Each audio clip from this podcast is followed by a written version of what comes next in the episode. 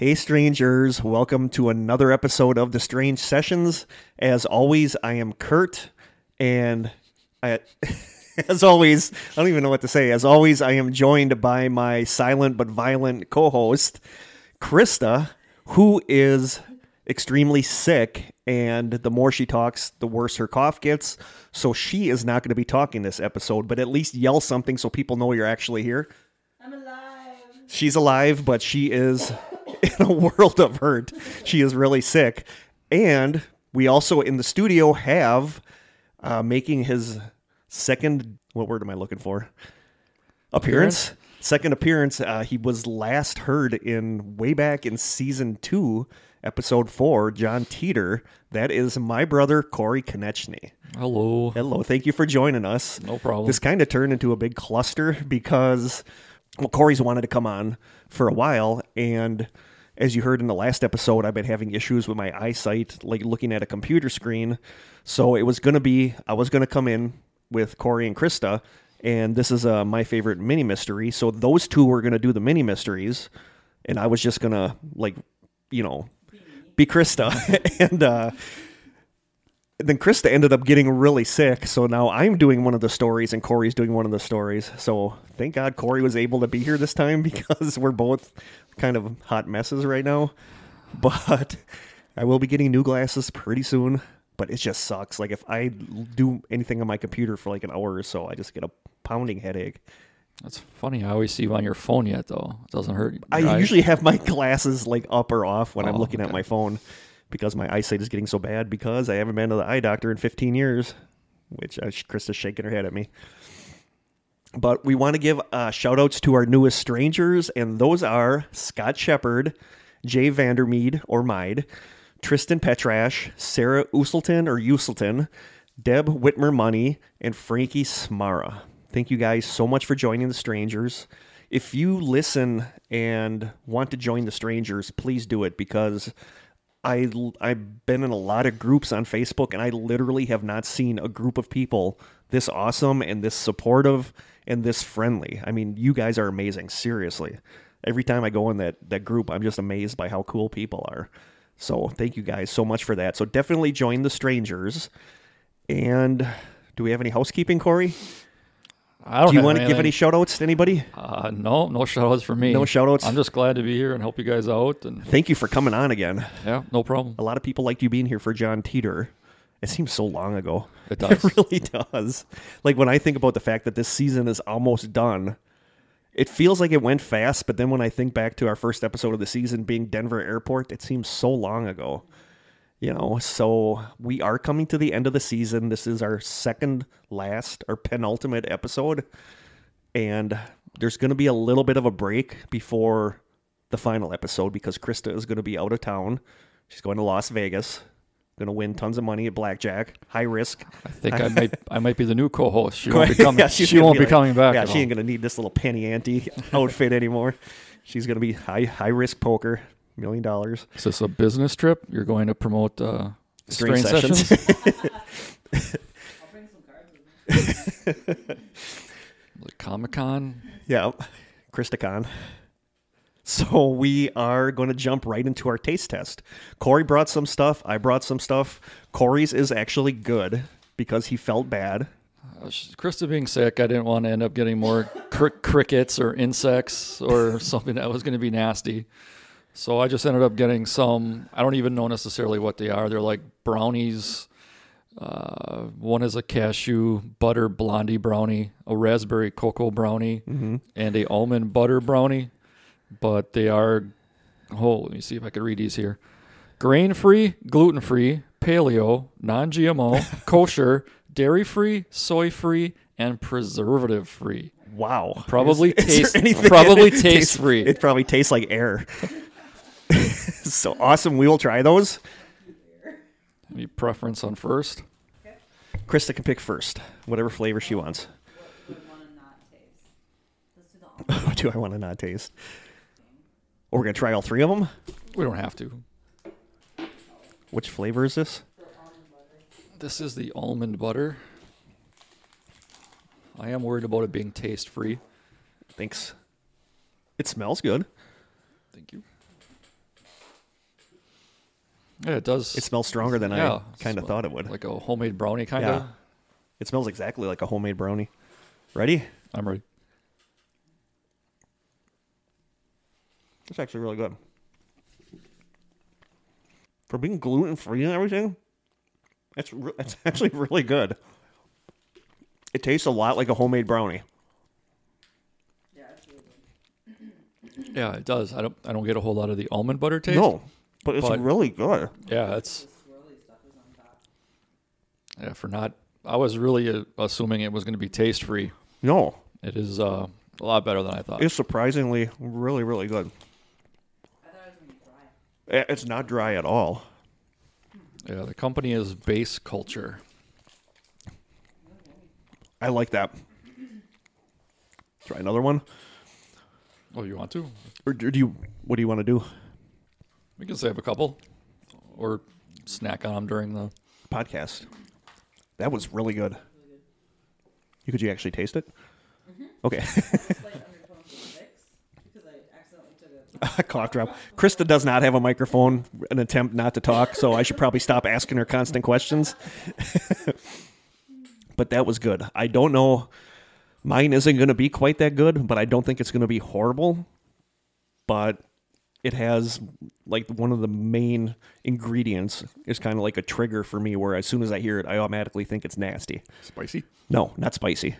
It is. Do you want to rate this one first? Yeah, yeah. Uh, one to ten. What do you give this? I give it an eight. You know, I think it's better than I thought, Yeah. and I mean, for the size, it's perfect. Yep. I give it a nine. I think it's really good. Krista gives it a nine also. pointed to me.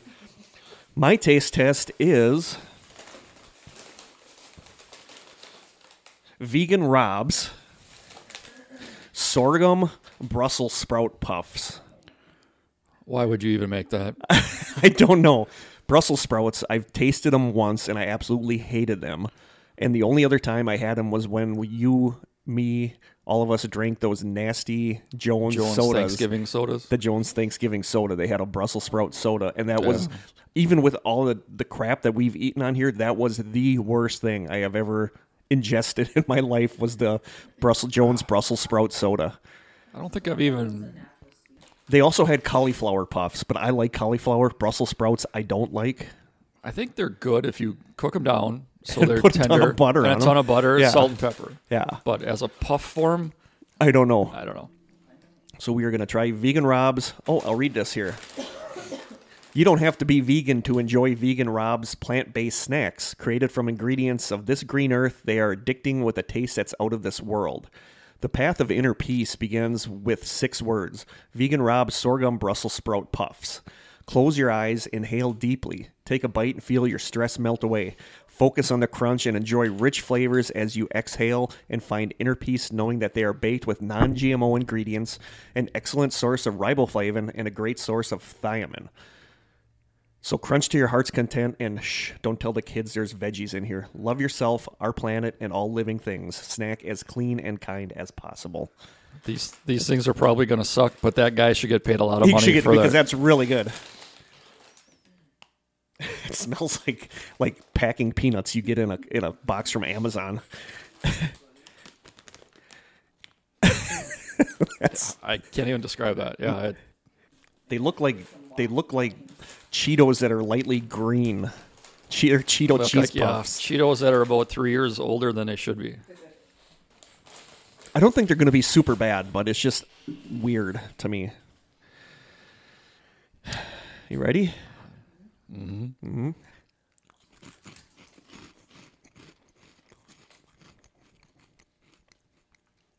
My first thought was Funyun. It tastes like a like a funyun that's gone bad. There, there's a like that initial taste has like Yeah. a funkiness to it. They're not bad, really. Okay, they're not bad at all. Actually, I don't get any Brussels. I don't get any Brussels sprout or like flavor, butter or, I mean, all I get is like the onion powder. but there's a little funk to it right at the, you know, Aftertaste. like and not the like the, the not the aftertaste, like the first taste. Has like a little bit of a bite to it or something that I can't put my finger on. The more I eat them, the more I like them. Actually, pretty good. It does taste a lot like a Funyun, but it tastes like a mild, a Yeah, mild like Funyun. Funyun that doesn't get a lot of the onion powder. Yeah, Just your average, yeah. like bottom of the thing. Or like if you get like a generic brand Funyun that sometimes don't have a lot There you of. go. This tastes like a That's- generic yep. brand Funyun, like Shurfine or Like your dollar store brand Yeah. Yeah, like Munions. like Munions would be what this is. Okay, one to ten. Seven? I can see snacking on these pretty good. Krista says seven. I say a nine again. I think these Really? are actually really good. What would you give an actual Funyun then if you gave this a, A ten. Funyuns Oh, are like one of my favorite snacks. I love. Oh man, I could go to town on a bag of Funyuns like nobody's business. Yum. Those are good. Do you want to take those home for Jim? Kory? Uh, no, they're all yours. Okay, I guess I'll take them home. I could. They, I think they knew I was hinting that I kind of wanted to take those. we got the hint. So we are going to go ahead and jump right into the episode, and it is, like I said, a my favorite mini mystery. For this one, Kory actually did the research for his story, and I think that's the first time we've ever had somebody do that, so that's kind of cool. Do research? Kory will just be scrolling through Wikipedia. uh, but, uh, so yeah, uh, we're gonna start with Kory's episode. Mine might be a little short. Mine I was actually already had started for a backup episode, so I'm kind of glad we're, we're using it for this one because I don't think it would have been long enough for a backup episode. You're gonna know what story it is as soon as I start talking about it. Krista doesn't have any idea what either of our stories are. Kory's I know because I, I don't remember much of it, but I remember that was one of the best episodes of Thinking Sideways that I listened to because I knew nothing about this case, and it was just like a really fascinating episode. So we will start with Kory's mini mystery. All right, mine is the uh, disappearance of Ben McDaniel. Um, so just to go over a little bit of that real quick. All right, on uh, August 18th, 2010, 30-year-old Ben McDaniel was seen driving at Vortex Springs in Ponce de Leon, Florida. Uh, he was last seen near a locked gate that stops any uncertified divers from entering a dangerous part of an underwater cave. Krista's nodding now, so Krista remembers this story. Hey. Uh, two employees enjoying a dive after work saw Ben trying to access the cave by possibly tampering with a gate. Um, So was the gate on the outside? Where was the gate? Like I would never knew. is- Is, the gate like attached? the gate is underwater and it leads into the deepest parts of the cave. It's, I believe, a gate that's bolted or, like, yeah, it has to be bolted into rock. Yeah. So it stops anybody from getting into this access hole to get into the big part of the cave. How do you get into the gate? Do you have to have a key? Yeah, there's a key in the dive shop. The dive shop double checks your authorizations, double checks that you have the Certifications. certifications, and um, gives you the key. And then you take the key, go down, unlock it, and I guess I guess I don't know what you do with the key after that. You I'm assuming you just it have to bring carry it back that up. with you. I don't know. yeah, I mean, that's one thing that never really Yeah, like I never understood that. Like, do, are there multiple keys in case? Do you lock the gate behind you? I'm assuming you have to. Yeah, that's one thing that I don't particularly know. Okay. not people, not, not a whole lot of people probably ask that question. Yeah. but um, he did not have the needed certifications to get the key from the dive shop, so that's why he probably was trying to tamper with to bypass it. Um, the employees kind of let him go, decided to ignore it. He was a regular, a frequent guy that was going to do some scuba diving, so they let him go. And then two days later, one of the employees that opened the gate for Ben noticed that his truck was still there in the same spot. That employee called the police, and Ben's never been seen since. So he went into that cave, and nobody's ever seen him come out. So that's where it goes. Now, Vortex Spring itself, um, to give you a picture of it, it claims on its website to be the largest diving facility in the state of Florida. So try to imagine a U-shaped uh, spring-fed pool. The right side is pretty shallow at 25 feet, and it gets progressively deeper the more left you go. The right side is used for basic scuba scuba instruction and swimming. Uh, the left side is more used for deeper and uh, swimming as well, but it uses a lot deeper scuba techniques. The left side also houses the dive house, which is where you go in to get that key that we were talking about. To get your cave diving certification, it requires two months of training uh, to include 120 dives with an instructor or certified diving partner. No, I didn't realize it was that. That's a lot. Yeah. I mean, you think about diving 125 dives, that's quite a bit. I already don't. I'm diving freaks me out. Like the thought of diving freaks me out. Chris is nodding, so she gets it. Well, I think the policy was instituted because there were some divers that died. Um, 13, I think it was, during the 1990s, died in the caves because they were just kind of going in willy nilly. So that's when they instituted the policy of having at least 120 dives with an instructor or certified partner. Um, at the 90 foot mark on the left side is when the diver would come across a sign with a Grim Reaper telling the inexperienced to turn back. Uh, That's the, pi- picture that we have in our teaser. Yep. Our teaser picture. I think that's like the most famous picture of Yeah. anything to do with this cave. It's a creepy picture, though. Yeah, I mean, the, the creepy sign with the Grim Reaper saying, "Don't don't go here unless you are certified." So at that 90 foot mark, the passage turns a little bit downwards and tightens as it leads to a deeper part of the locked gate. There's also additional signs and markers from divers from the past uh, at about a 115 foot mark. Uh, Vortex Spring is a simple tube cave, it's called. It doesn't have very many splits, it doesn't have very many nooks or crannies, but the way to get in is through a simple tube in the beginning.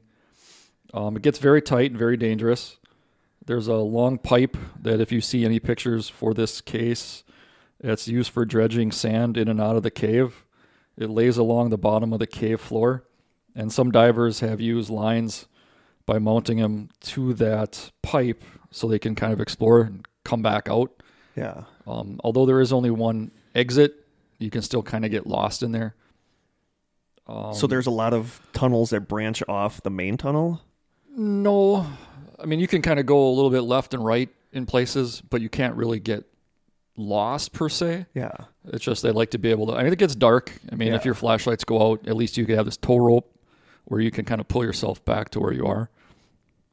Um, at the time of Ben's disappearance, the cave was described as a long line with one right-handed twist and four major restrictions. The restrictions are spots where it's incredibly difficult for a diver to fit through. Uh, requires using side-mounted tanks because if you think about a scuba diver, they have a tank on their back. Yeah. This one it gets so narrow that you need to move it to the side. it just creeps me out. Like I can't. I no. Yeah, there's some spots where you have to take your tank off, push it ahead of you, and then drag it behind you once you're through. Krista's freaking out. I, yeah, I would rather die. I believe there's also a spot in there when I get into the, the actual description of the inside of the cave where you actually have to turn your head a certain direction, like you have to turn it left to right, because if it's up down, you won't be able to get through. Oh, that just that makes me clench. I don't want that. Um, so to get in about Ben a little bit, um, his background, his family is from Memphis, Tennessee. Uh, his mom's Patty, his dad is Shelby, and he has two brothers, Tim and Paul, and a half brother, Brad. Uh, his childhood was normal in the same way as most, uh, you know, wealthy friends and neighbors would have been. Uh, when he was in his mid twenties, um, you know, he was described as being charismatic, well liked, uh, very determined. Uh, he got married. He owned a construction business. But in the late 2000s, uh, he started running into some issues. Business partner, business partner, made some mistakes in the construction company, and the U.S. economy crash kind of left him in ruins. He owed the IRS about fifty thousand dollars in taxes. Uh, he had to leave construction jobs unfinished, and was plagued by a couple other legal troubles. Uh, his marriage dissolved and he had to sell his $450,000 home, and that had an additional $200,000 mortgage. Wow. On top of all this, he suffered an even greater blow the death of his youngest brother, Paul. When Ben arrived at his parents' house on September 14th, 2008, he found his brother unconscious and unresponsive. Uh, Paul was hospitalized immediately, uh, having a stroke he would never recover from. Paul's death, along with some other woes, caused Ben to spiral into a depression. And in April 2010, to help their son get back on track and start feeling better, his parents generously offered to support him financially by letting him move back into their vacation beach home in Florida. So relocating to Florida allowed Ben to indulge in his preferred hobby, which was scuba diving. He had first taken it up at the age of 15, practicing with his tanks in the family pool, and he had become a frequent visitor to Vortex Springs. I wonder why he didn't go for the certification. Was he in the process of getting the certification to be an expert diver, or was it just he just wanted he just liked diving and didn't want to go He through the motions of getting the certification? I don't know really either. He liked diving. He had a bunch of certificates that it seems like he forged, possibly. Oh boy, yeah. He put a lot of his own sign. He initialed and signed a lot of his own things, which apparently is a no-no. Um, we'll kind of get into that too. I think with the theory section. yeah. Um, I suppose the day of his disappearance, which was August 18th, 2010, he arrived early at Vortex Springs. Uh, he began the first of his three dives for that day. The site closes around 5 or 6, uh, but divers are allowed to dive later in the evening as long as they purchase the right kind of pass. So apparently, you know, you go in there and say, This is how many times I want to dive. Each dive costs X amount of dollars, um, and that's considered a pass. You know, so then they have a being a frequent you know, diver there. They kind of knew him. They knew him really well. Um, so they let him get away with a couple things, I believe. Um, Is there somebody there, like at all? Like if you go there late to dive, is there somebody there?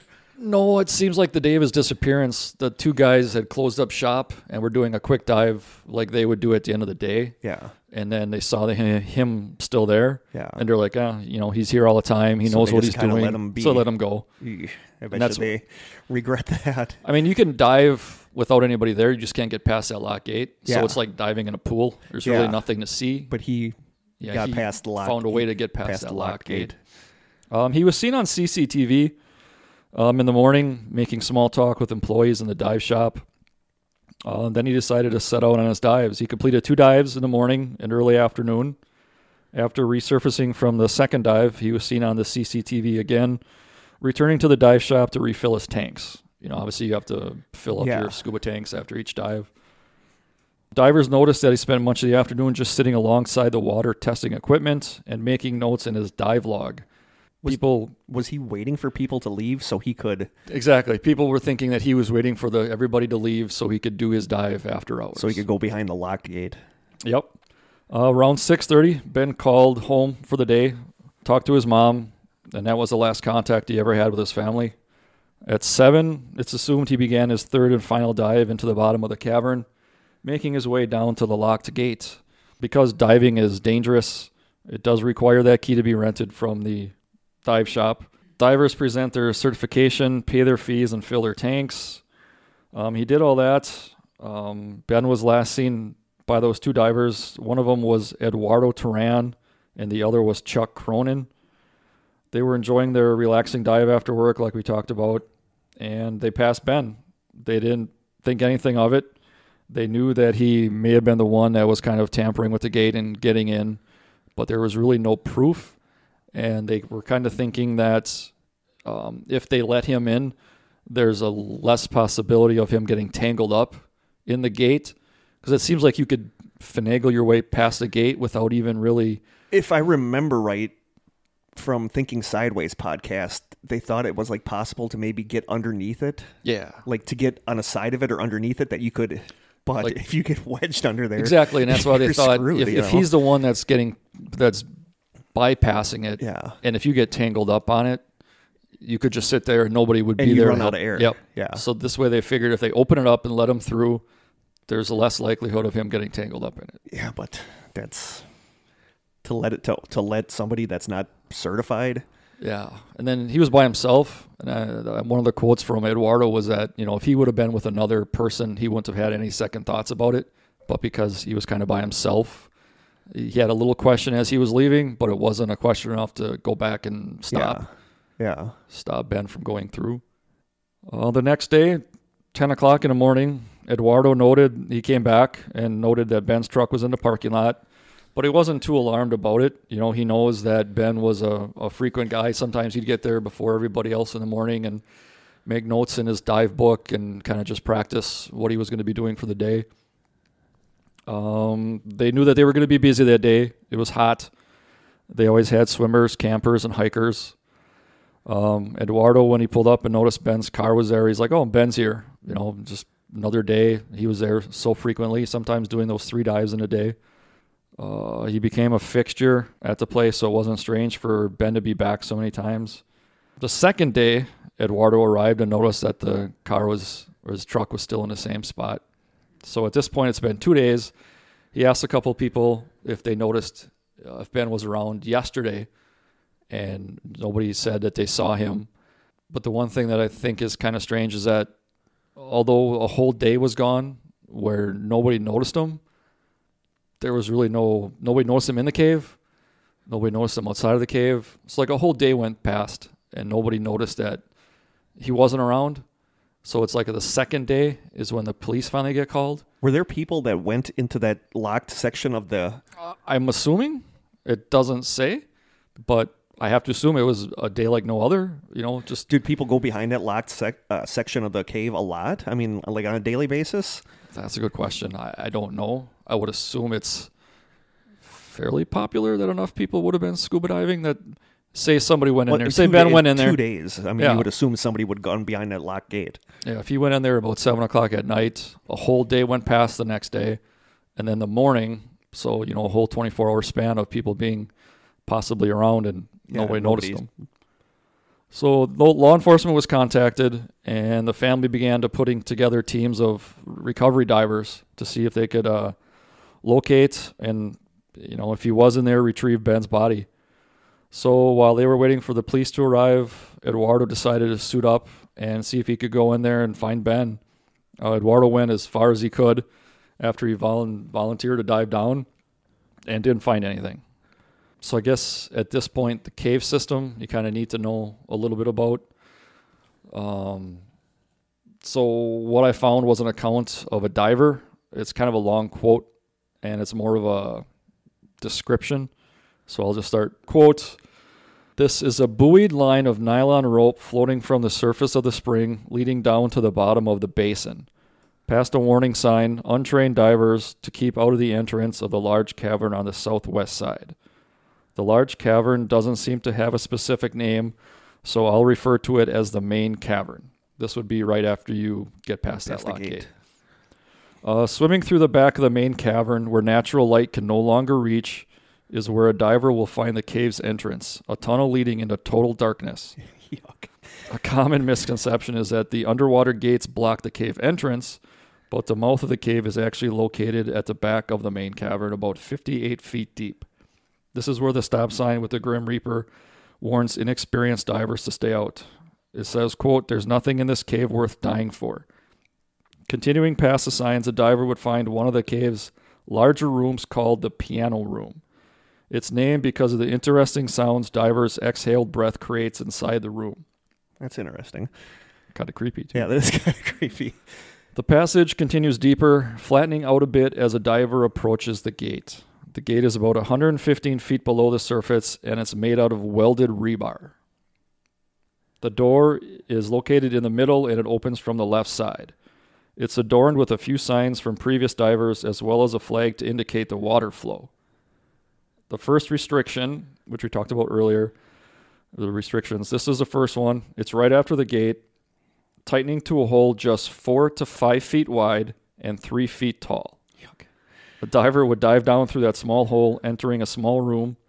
Above and to the right is a vertical fissure in the rock, and down to the left is a dead end called No Way. So that would be one of your first turns. You can't go anywhere, it's Yeah. just a dead end. Yeah. Pushing past this fissure and the no way comes to the second restriction. This one is called the back mount squeeze. It's a long, flat passage. sounds bad already. Anything squeeze. It's described as back to belly. This long restriction is just tall enough to accommodate a diver and their gear. A diver could try to squeeze, squeeze through the back with back mounted tanks, though most will use side mounted tanks in order to fit better. In this second restriction, divers will use a specialized tool that kind of looks like a dumbbell, which helps sink into the sand as a handle for dragging and pulling their body and gear through the low ceiling. Not in a million years. Uh, out of that second tiring restriction, a diver would arrive at a space called the T room. Looking up, a diver would see a nearly vertical opening into an area called the max headroom. That's a fun play on words since the room allows the divers to get more upright and finally off their belly. If the diver looks downward, they'll see a drop into the third restriction. So you say, you know, to kind of go back, you go in through this gate, Yeah. then you go into what is the first restriction, And there's where you- just one dead end branch off of that. and then you go down, and you you know you keep kind of going down. There's not a whole lot of left or rights, just downs. So the third restriction is called the champagne bottleneck. It's a long, skinny tube so small that divers are forced to remove their tanks and gear and push it through the opening first before squeezing down in after it. no way in hell. Uh, a spring flows out like a fizzy drink coming out of a bottle, so that's why it's called the champagne bottleneck. Uh, divers have to work hard against the current as they slide their bod- bodies down the long tube. Because the opening is so small, the current can be more intense than in other parts of the cave. So Which you makes also- sense. Yep. I mean, You also have to think that there's going to be a current that's kind that's, of pushing that's against working you. against you while you're pulling yourself forward Yep. in a tight bottleneck. I just gotta say, I wouldn't crawl into a space like that above ground. No, exactly, exactly. I'm like getting like anxious Just just, listening about- to this. Yeah. They probably heard it. I think you can hear. Krista, if you didn't hear, Krista said that she wouldn't even go into something like this above ground, much less underwater. Um, the passage doesn't get much bigger once you're past the third restriction. A diver would find another little pocket of room about four feet wide and three feet tall to collect themselves and prepare for the final push, which is the fourth restriction. The diver will have to shed any gear taller than 20 centimeters, bringing only their 8 inch wide tanks with them. Ahead, they would see rocky, a rocky cylindrical ceiling sloping down the sides into the sandy bottom. This 15 footish long horizontal stretch requires the diver to crawl along on their belly again. This section of the cave is more often compared to trying to crawl under a car or under a bed in full scuba gear. God, that's nuts. As the diver prepares to move forward into the fourth restriction, the height clearance drops to only 12 inches, shrinking to only about three feet wide. How can you even go go through that? You kind of just have to force yourself through. Yuck. No. I know you guys were talking about Josh Gates on the last episode. yeah, in that episode and- with the uh, Ark of the Covenant, where he was like wedging himself through that cavern. And if you think that you know you're kind of still available, here you're underwater. You know, if anything goes wrong, you're stuck there. That's You know, crazy. you at least have people around. If you were to go in there by yourself, you can get stuck, sure. But underwater, it just makes everything like even more freaky. Once you get to the fourth restriction, you will not be able to turn around unless you can fit all the way through the fourth restriction. So once you start going, You're screwed. I Yep. mean, you have, once you start going, you have to. Uh. yep, if you cannot fit through or get stuck, they will have to navigate their way out of the fourth Why would they even have this open for people to go into? I don't understand that. I don't either. It's not my cup of tea. No, I mean, I'm, I but can't even imagine a scuba diver being thrilled with that. I don't know. I don't know. I wouldn't do it. no. I would like someplace Like- nice and open, like, like- a pool. Yeah, like Krista said, I wouldn't even do that above ground, much less underwater with a tank. Um, if they do get stuck in there, it seems like they have to try to go backwards, um, and that is hoping that they don't get snagged on any jagged rocks that are coming from above as well. I'm gonna have nightmares tonight. And then you also have to worry about below you. If you kick up any of the silt or sand, uh, it can cause visibility to drop to zero. So imagine being stuck, not being able to see, and if you start backing out, you can get stuck on rocks that are coming up from Oh, above you. I don't want to imagine that ever.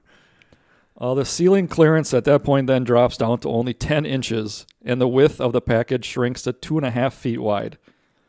By carefully creeping forward, the passage tightens to its smallest, which is only two feet wide and eight inches tall. God. How can you have people like gone in there? sure. H- How? I mean, eight inches is really small. I mean, they have divers that are, you know, the best of the best, and even the best in the state of Florida, the best in the st- whatever state you're in. You decide to go there for a vacation. I have a question. be- I don't know if you want to save this for theories. Go ahead. These fissures that were like in the roof, the ceiling of the could if he died, would his could his body have floated up into one of those fissures, or is it not like that? No, It's like that. I just think that the none of the fissures go deep enough where you would be able to look up and not see. Not see the body. Yeah. Okay. So if you have a flashlight, you'd be able to look up and be like, "Oh, there's nobody There up. There's nothing Yeah. up there." Okay. Okay. Where were we here? So carefully creeping forward, the passage tightens to its smallest, which was only two feet wide by eight inches. To help picture that, stretch your fingers as wide as they go. The distance from your pinky fingertip across your hand to the thumb tip is eight inches.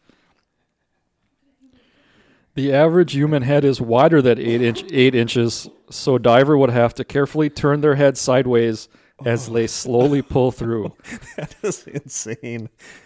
If a diver were to have found Ben's body in or beyond the fourth restriction, the recovery diver would also have to have carried Ben, who is six foot one, between two ten and 220. How could you even retrieve a body out of there? and all of his gear. Yeah. You'd have to navigate yourself through, Plus a six foot find a body Yep. with with a tank. Uh, all while being 170 feet deep in cold water, and then squeezing their body along with Ben's back through every restriction we talked about in possible zero visibi- visibility situations. Try not to get theirs nor Ben's gear snangled or tag- tangled all the way. It's so tight and dangerous that very few divers who have made it all the way past the fourth, they can be counted on your fingers. I believe that. I, So- I yeah. I mean, you have to be small and skinny and uh, just why? Uh, I I don't know. I mean, it, it does sound like not a whole lot of people have went in there, but it must be one of those kind of like holy grail kind of things where yeah, if where you're you good can enough, say you you did see, it. yeah, you yeah, did you it. can say you did it. yeah, like I made it through the vortex springs, and all I got was this lousy T-shirt. Yeah, exactly. Uh, once you make it through that teeny tiny choke point, it does open up to another room. It's been dubbed the trash room, and it's just big enough for two divers to fit, to turn around and make their way back out. Uh, it's called the trash room because some divers that have made it there left some stuff behind. I don't know if it's like garbage or just like gear. Be a good place to put a geocache. there you go. um, beyond that is what people call the fifth restriction, although it's not actually part of the cave. It's just called the end of the line. It's a fissure, which is like a crack, and it can't be explored any further. A smaller driver diver could try to get in there, but, But you're not going anywhere. you're not you're not gonna find anything past that. It's just a crack. It'd be like going into like a closet, turn around, coming back out. Uh, it doesn't open up to any other rooms, and it would be physically impossible to turn around, even if you were a contortionist. Um, it's about six inches wide.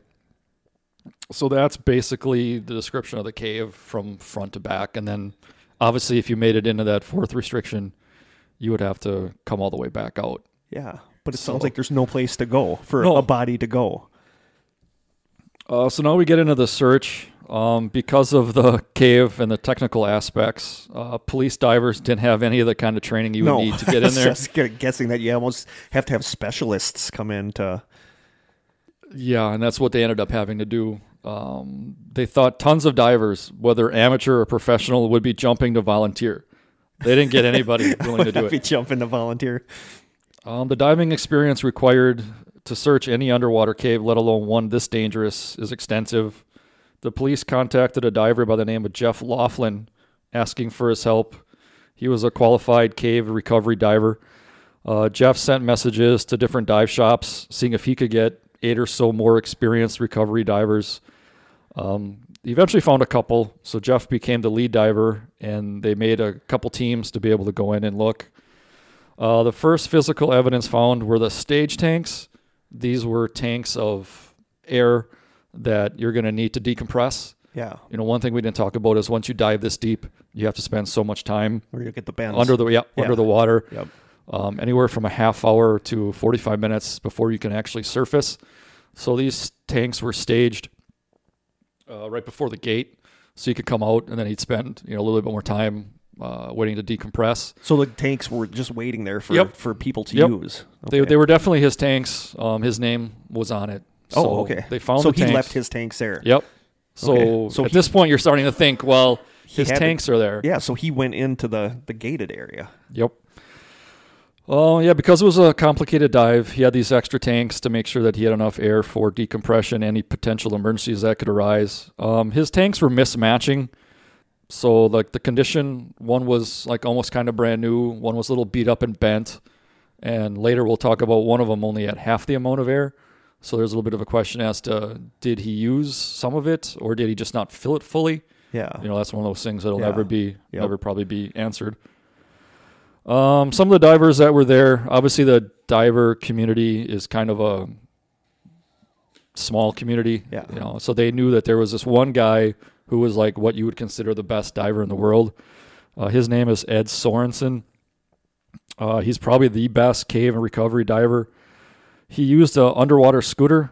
I don't know if you've seen that. It's one of those things you hold on to, and it has like a fan, so it pulls you through the water instead of you having okay. to use all okay, your now. I know what you're talking about. Yep. Sometimes you'll see him like underwater, like Yeah. shows, Yeah. boats and stuff. Uh, he brought that and he used that to get to the back of the cave, thinking that would give him more time. You know, because basically with air, you're limited the amount of time you can search. Yeah. With this, he gets in there quicker. He can spend more time searching. He had to bring his smaller tanks so he could squeeze through all those restrictions. He went all the way to the end of the line fissure, which is a very back one that's not even Yeah. a restriction. It's just that fissure in the back. Um, at the time, he was the third person ever to explore that fire. Wow. Uh, he found no marks in the rocks. He found no scratches in the ceiling from like tanks hitting it, or um, I believe most divers have like a knife. He didn't find any scratches or cuts, anything like that. None of the silt seemed to be disturbed. So at this point, he didn't find any evidence that indicating that Ben would be into the cave this far. So he removed his tanks uh, to push himself into the fourth restriction, thinking that there's no way Ben made it this far if there was no evidence he was even into that third restriction. Uh, he said that Ben could never have gone this far. Other reco- recovery divers began dropping out when Sorensen declared that he didn't believe Ben was in the cave. If he's the best underwater diver in the world, he makes it all the way through Yeah. sees there's no evidence that Ben's there. He didn't obviously find Ben's body. All the other divers are like, if Ed can't find him and made He's it all the way into the Yeah, back, he's not there. he's just not there. I mean, they're not just looking for the body. I mean, he's got his equipment with him too. So there'd be tanks. His yeah, scuba suits, Yeah, his, his- tanks, yep, all yep. that kind of stuff. I believe there's even a shovel that most of them carry. Wow. Uh, so the search kind of stopped. Um, and then the family became frustrated that the divers weren't searching. So they asked if anybody else had uh, like an ROV, it's like a re- remotely operated vehicle that Yeah. they could go in there and look. With, with a camera. Yep. Yep. Uh, the Holmes County Police Department had one, but they said they weren't willing to lose it or have it broken or destroyed. Seriously? Yeah, unless That's kind of a dick move. unless the family paid fifty four thousand dollars. Wow, that's a dick move. So because they were replaced, you know, if it had to be replaced because it got lost Yeah, but damaged, you're looking for. I get it, but I, I see both sides. Yeah. You know, Yeah. as a family, I want to be able to do nothing more than find my my son, but at the same time, the Or your county, brother, or your brother. yeah, and the, the you know, and the county uh, is like, uh, we're not just going to let it out or lend it out to anybody. Uh, the family agreed, but the ROV did not get any better results than the divers that went in there. So after that failed, the parents decided they would look to see if they could find the person who originally mapped the cave, and his name is Steve Keen. Um, he was the first person to map it. He went all the way back to the end of the line fissure. Uh, he made seven dives into the deepest parts of the cave, and just like Ed Sorensen, he didn't find anything that indicated that Ben was anywhere around the cave. Weird. So in total, 16 divers spent 36 straight days looking for Ben's body in the cave with no results.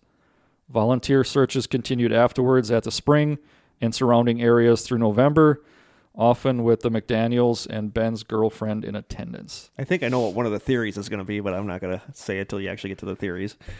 be coming up shortly. Okay. All right. So with everything else, there's a little bit of a controversy. Um, with every idea going bust that the parents were able to use, they thought they would put out a reward to anyone brave enough, quote unquote, brave enough, to venture into this cave to find Ben. But why? I mean, there's been how many expert divers in there? What is somebody? I guess they always think that somebody will have a different know. look. I know. I, I get that, but if these other divers didn't find anything, I don't think anybody brave enough to go in there is going to find anything. Well, I think that's where the controversy kicks in because if you put money on something, you're going to get people that just want to Want the come money, in, and yeah. they're not going to be the best divers in the world. So this offended the diving community, who begged Ben's parents to rescind. Um, no one took him up on their ten thousand dollar offer. But then, what do you think the McDaniel's did? They upped it to thirty thousand dollars. Jeez, Krista got that one Yep, right. Krista was putting her Krista thumb up. was like, putting her thumb up, Keep uh, going up. Cranked it up. Um, this enraged the diving community even more.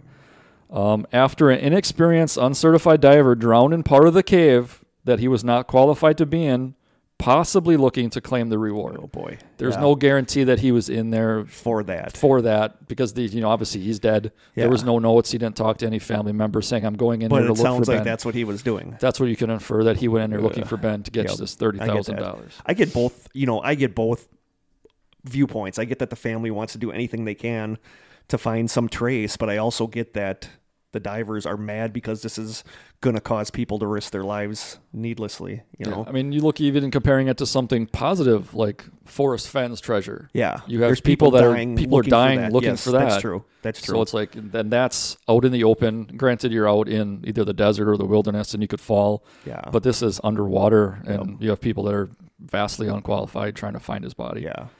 After this guy had died, uh, Ben's parents were contacted by Jill Heinerth. She is considered the best female cave diver in the world and is known for doing a lot of underwater documentaries. She hoped that filming the entire dive all the way back, um, this would be able to prove to the parents That there's not. That's a good idea. That there's nothing Yep. there. um, so Jill had a diving buddy, uh, I believe, which is her ex-husband Paul. Um, they made it all the way to the very back. They found a shovel, so they kind of thought, well, you know, other people had missed this, so we found a shovel. Yeah. This could be a good sign. Uh, come to find out, the shovel turned out to be Steve Keen's. He was the original guy that That looked That mapped the cave. yeah, that map that mapped the cave. and that he said that this was his, and obviously, I believe it had some kind of name or Yeah. inscription that it was his. Um, so then, doing the research process for this documentary, uh, she went back to Ben's dive logs, and he had some maps that he made of the cave system. She realized that he had, had in fact gotten pretty far into the cave based on some of his notes and the maps. Um, knowing that divers in trouble will often burrow deeper into narrow crevices, such as those, such as those within the cave, in a mistaken effort to get back to the surface, she kind of revised her opinion. She said that she simply sees no reasonable evidence that he is not in the cave. So she originally thought there's no way in hell he's in here. And then looking at his dive notes, looking at all the that he's been able to get back there. Yep. Looking at the fact that he was able to get back there, she now believes he's in there somewhere, that there's no way that he's not in there. But where would he be? That's the thing. I mean, there's there's only so many places, and all these people could not have missed him. Yeah. That I don't know. She must think that there's some place that, you know, is he under the silt? Is he, you know, But can you get under that amount of silt in that little span of time? I don't know. I doubt it. You know, like Unless said- he was panicking and like flailing around and kicked up silt and then got covered in silt, but still, that's that's a lot of. Yeah, yeah. You Yeah. would think if you died, you would float, And I would think but that's what made that me wonder if he wasn't in one of those crevices that are in the ceiling. Yeah, it- But th- you say you die, are you gonna f- float in the exact position to go into that crevice, or would you, you know, would you go vertically or horizontally if you yeah, floated would you and like died bang up? against the top of the I don't know. walls until you found a spot? I don't know. I don't know how that works. I don't know how that works either. It's Um, so- disturbing to think about.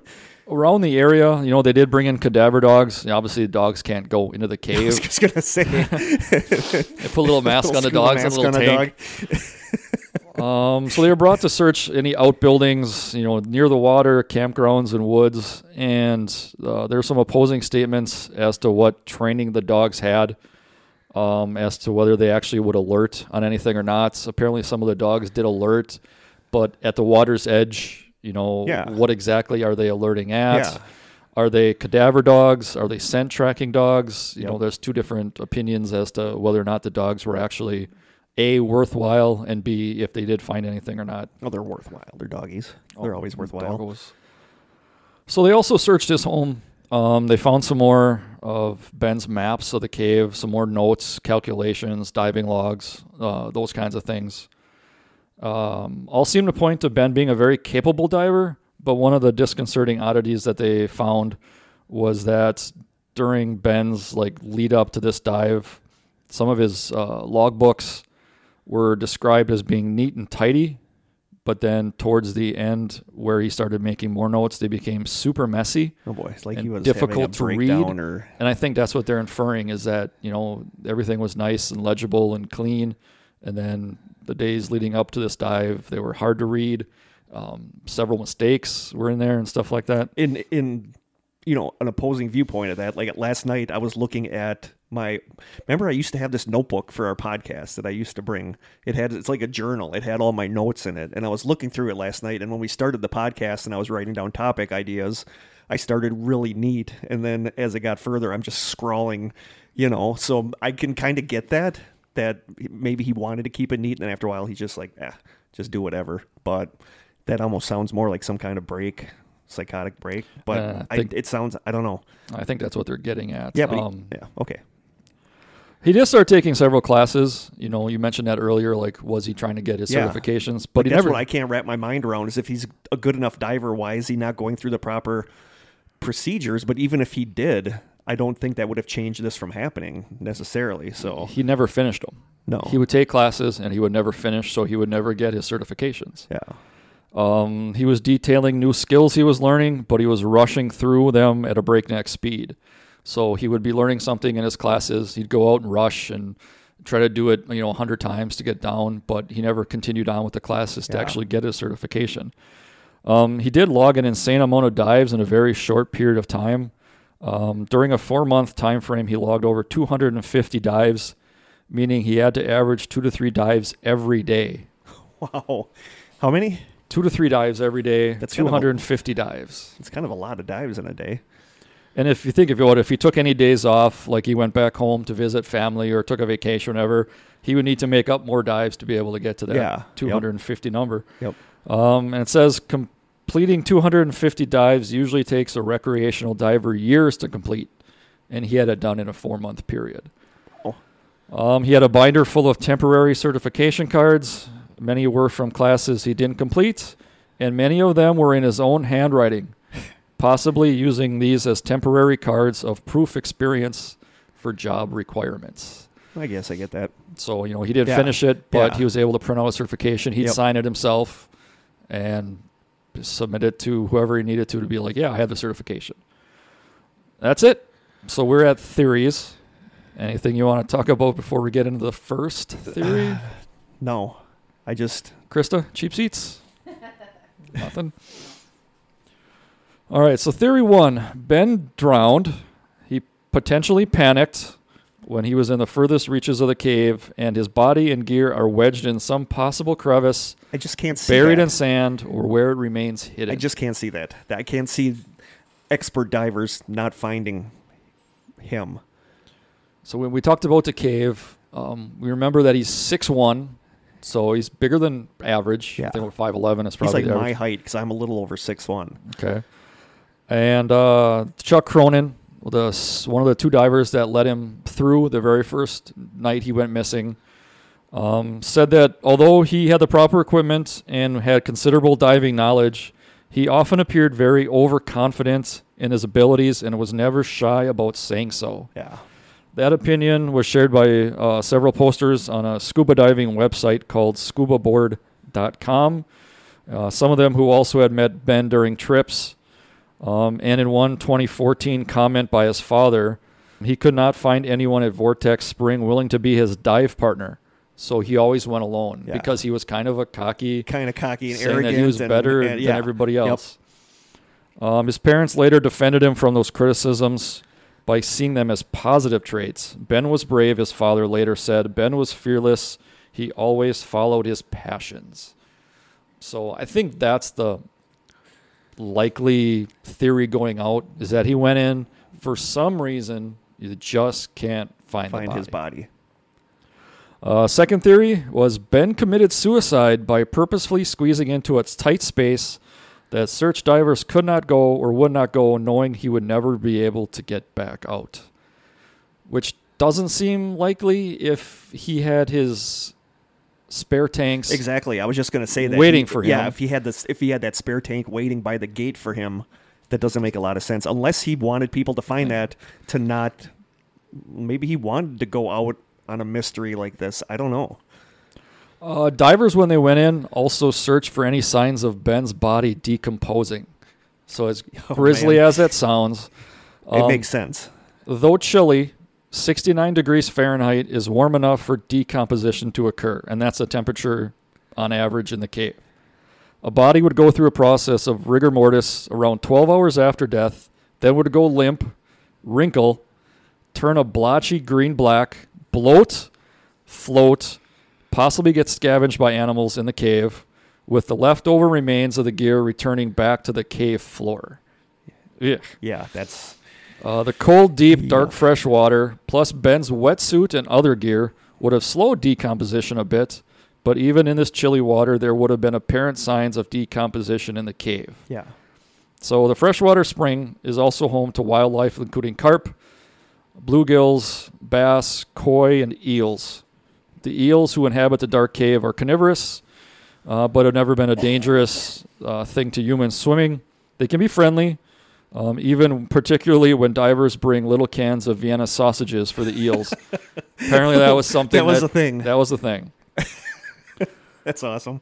Uh, another kind of gross thing is that the recovery divers explained that the release of gases and fluids during decomposition are noticeable through their regulators. Yikes. Yeah. So breathing in some of that water Would with you- air, you know, you'd get some of that decom. And apparently, it's a pretty noticeable I mean, taste. I have when we worked at the grocery store uh, in the back room. If there would have, if there was a mouse that had died under the the boards in the back, you could smell it a mile away because it's a really distinct, like a Yep. rotting animal is a really distinct smell. Yeah, they described it as unpleasant, an unpleasant odor or taste. Uh, none of the divers detected that. And over 30 tests were done in the water by a lab. They took water samples throughout all 36 days of the search. Somebody took a water sample. Uh, the tests looked for bacteria produced from decomposition, but all the tests came back negative. Wow. You have to repeat this, but I just think even if he decomposed, his equipment would have been found. Yeah, Krista just said if you couldn't hear her, she said that she thinks even if he did decompose, his equipment would have been found. Which, you know, I totally agree with. So theory number three: Ben faked his own death by making it disappear or making it appear like he drowned in the cave, but it actually exited the water safely, leaving all of his old trouble behind. I get that. I can. I totally do get that.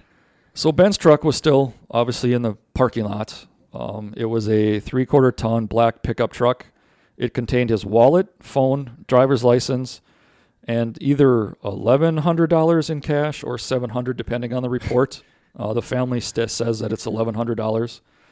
That's a lot of money to just have. Exactly. And nothing in around his truck suggested foul play, but the truck was in the same sparking parking spot from late Wednesday night when Ben was seen until Friday morning when he was reported missing. So did Ben's brother's death weigh on him? The financial tolls?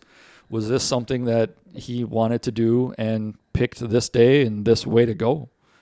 Just to fake his own de- to kill himself or To fake, fake his to own fake death? his own death. It makes sense. It does make sense that I mean, if you're going to do it, that's kind of a good way to do it. Would you take eleven hundred dollars I don't with know. you, I or don't would know. you say leaving it behind would be a leaving good, it behind would make you question whether or not he faked his own death. You know, maybe he took nothing and started, but you know, I think we've talked about this in other episodes. Faking your own death is harder than you think it is, especially with with technology these days and and you know, not surveillance, but being able to be tracked and stuff like that. Was that one of the ones you mentioned in the famous Maura Murray? It might have been mentioned in the Famous famous Maura Maura Murray Murray episode. Has he been declared legally dead? I do not know. I would he's been deca- declared so. legally dead. This was 2010, so you figure probably a year's worth of Yeah. searching. I don't know what the time frame is. the f- this seriously to me this sounds like the most logical like i don't get his body not being found i don't understand that Theory four was Ben fell victim to some sort of foul play during or after his dive. His body was hidden, either inside or outside somewhere, for nefarious reasons. So, a private investigator the McDaniels hired believed that the body may have been removed prior to any authorities being contacted, or that he may have even been murdered on land and the narrative of his disappearance fabricated as a cover story.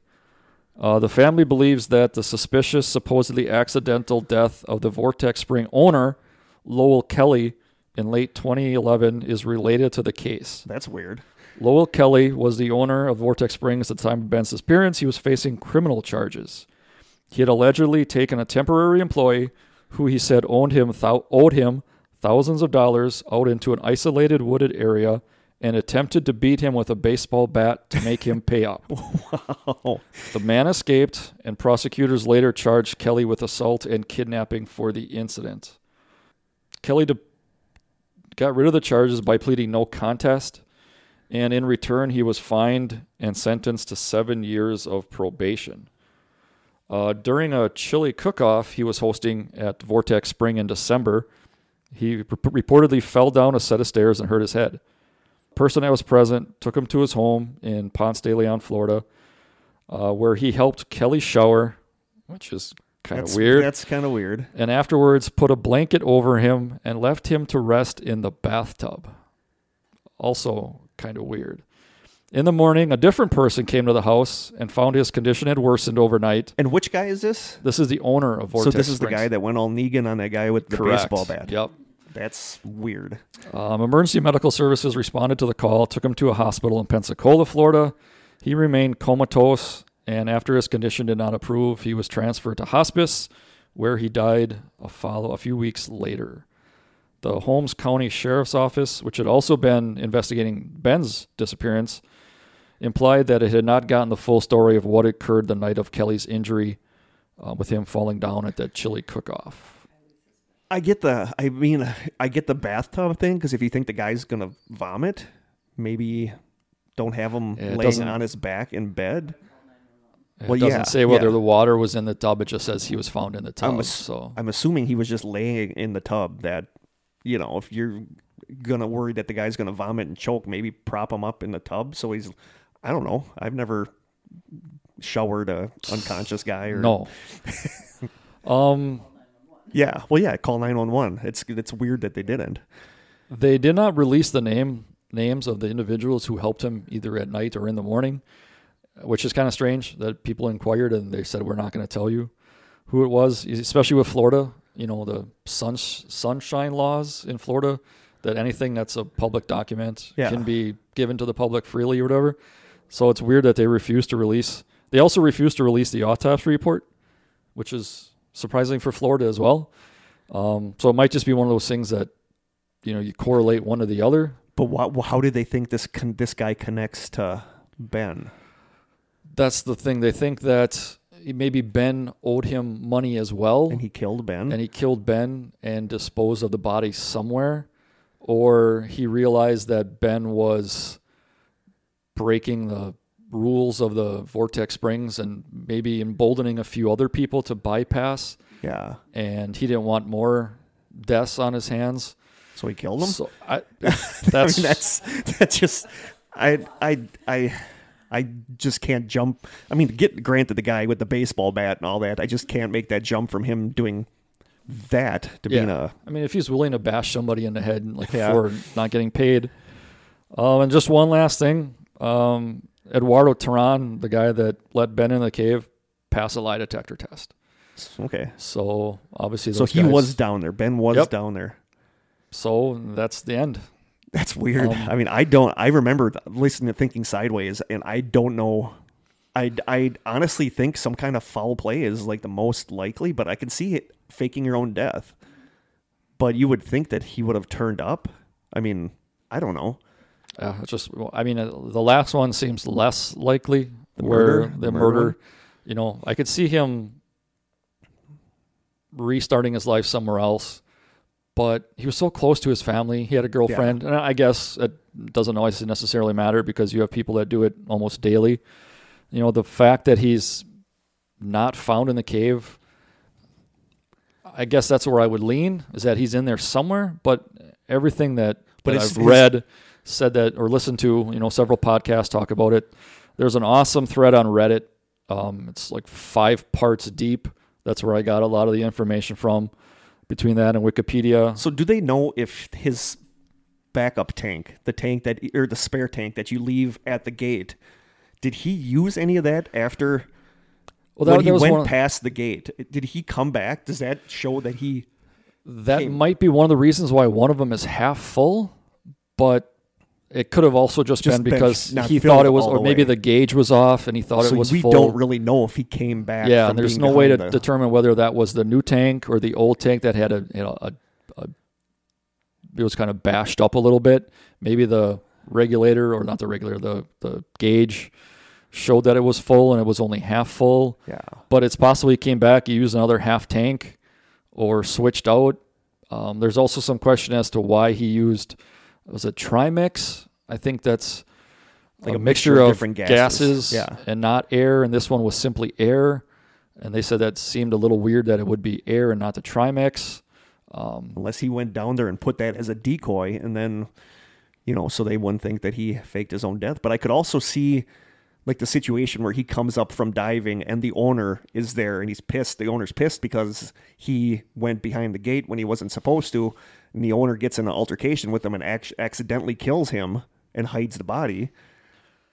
yeah, it is kind of like one of those locked door. It is. It's a like a locked door mystery. Like I have no idea. I I lean towards faked his own death because that's You know, one of the comments on the Reddit thing was maybe he did die, and because there's such a slight force of water um, coming out of the cave over the course of a couple hours, his body made it through whatever. Maybe he was back through that first restriction. He was just in the you know the first room. His body was able to float out, worked past that gate, worked out through the U-shaped kind of pond, and I don't know where exactly it goes. Maybe it goes into a river. Maybe Yeah. it just stops right there. yeah, that that makes sense. But It just seems like it's the so perfect slow yeah, of it's like a, a perfect storm of being able to w- make his way out of that. And the one thing I could never find out was did anybody go in there that whole day that he was missing? Yeah. because he went in I at night, that- was that- found. That would answer a lot of questions later. if we knew if somebody went in there that whole Yeah. day that he was missing. So, So, what do you think happened? What's your guess? My guess he's in there. I, I know it's hard to fathom, but I just don't think his. I think his life was bad. He lost a lot of money, but he seemed to be making an upturn. Yeah. He liked scuba diving. It was like his passion. So to think he would give it up, you know, and the family doesn't believe it, and for the most part, I It doesn't believe sound the like it was family. bad enough for a fake your own death. Yeah, and like the the murder of him and disposing of the body is least likely. I think he's in the cave. Krista? I feel like he would have been found. Yeah. Krista, like me, I feel like he would have been found. Or some trace of him would have been found. Especially the decomposition in the water. That's But like like Kory said, it doesn't sound like his life was bad enough to s- fake his own death. Yeah. Uh, there is a disappeared episode. The TV show disappeared. Uh, it's called The Vortex. Um, it's from March 19th, 2012. That's a good one. That uh, female diver did do that documentary docu- documentary about uh, her trip through the cave.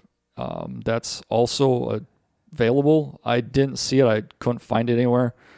Um, but it's out there if anybody wants to look any more into it. And like I said, there's a great thread on Reddit. Uh, just type in Ben McDaniel. It's like a five parter, and then all the comments that go with it. So Super good job. That was a good case. I mean, I remember being fascinated with that on Thinking Sideways, and I kind of wanted to do that for the podcast. So, very good pick. Very good choice. All right, very good job, Kory. Uh, my job, my job, my uh, topic that I was gonna do. This was originally going to be a backup episode. A couple people have mentioned it in the strangers group, and my story is the story of the Watcher's house. Yeah, Krista gave that a big thumbs up. She's excited about that. It's uh, probably not going to be very long because there's kind of not a whole lot about it, considering that it's more it's a more recent case. I was kind of surprised. I know, so do I. I was when it was going on, I was following it, and I'm like, it's just crazy. So I got a majority of this information out of a really good article from the November twelfth, two thousand eighteen issue of New York Magazine. So here we go. In June of 2014, Derek and Maria Broaddus purchased a 1905 six bedroom Dutch colonial revival house for $1.4 million for themselves and their three children. That's a lot for a house. The house was located at 657 Boulevard in Westfield, New Jersey. Three days after closing on the house, a letter showed up in the mail. The letter read, and now here there's a lot of bits and pieces of the letters. Like I never get to see what the entire letter looks like. So there's no transcription of like the full There, there's letter. transcriptions, but I've never seen a full transcription of the letters. Hmm. So I'm assuming that this is the full transcription of the first one, but there were like two more letters received, and I'm there's like bits and pieces of them floating around. So not 100% sure. But the letter read, "quote Dearest new neighbor at 657 Boulevard." Allow me to welcome you to the neighborhood. 657 Boulevard has been the subject of my family for decades now, and as it approaches its 110th birthday, I have been put in charge of watching and waiting for its second coming. My grandfather watched the house in the 1920s, and my father watched in the 1960s. It is now my time. Do you know the history of the house? Do you know what lies within the walls of 657 Boulevard? Why are you here? I will find out. I see already that you have flooded 657 Boulevard with contractors so that you can destroy the house as it was supposed to be. Tisk, tisk, tisk. Bad move. You don't want to make 657 Boulevard unhappy. You have children. I have seen them. So far, I think there are three that I have counted. Are there more on the way? Do you need to fill the house with the young blood I requested? Better for me. Was your old house too small for the growing family, or was it greed to bring me your children? Once I know their names, I will call to them and draw them to me. Who am I? There are hundreds and hundreds of cars that drive by 657 Boulevard each day. Maybe I am in one. Look at all the windows you can see from 657 Boulevard. Maybe I am in one. Look out any of the many windows in 657 Boulevard at all the people who stroll by each day. Maybe I am one. Welcome, my friends. Welcome. Let the party begin. Signed, Watcher. So right there, it's that's it. Yep, that's a big old nope. It's just weird how he keeps referencing 657. I know. Like, I- that instead of just saying your house or the house. Yeah, he- 657 Boulevard, and the young blood stuff is it's bizarre and scary. Like I, I the whole time I'm I'm researching this, I literally can't imagine what this would be like. You know, like like just like a feeling of always wondering if you're being watched and stuff. I don't know. It's just you can't chalk it up to a prank. It sounds so specific. personal. It Yeah. sounds like specific and personal. Well, it's weird that he said his grandfather was watching in the 20s, his father was watching in the 60s, And now it's my time. and now it's his time. But there's like a longer break between Yeah. the 60s and his time. Yep. So it's only a 40 year mark, Yeah. and then now it's almost a 55 year mark. Yeah. So it is kind of weird. So when you buy a new house, this isn't something that you want to get in the mail. And I mean, it was like three days after closing on the house, which is, you know. So as you can imagine, Derek and Maria were pretty freaked out. They weren't living in the house yet, but they were already concerned about security issues. That night, from their old house, they emailed John and Andrea Woods, who they bought the house at 657 Boulevard from. They told them about the letter and asked if they knew anything about it. Andrea mailed back that a few days before moving out, they had received a letter from someone named Watcher who had said something about watching the house for years, but they threw the letter away thinking it was a joke. The family went to the police about the letter and were told not to mention it to any of the neighbors since someone living within view of the house was the most likely suspect. The family was extremely on edge whenever they came to check out the new house, but especially when they brought their young children. If the children wandered too far in the backyard, Maria would call them back to the house.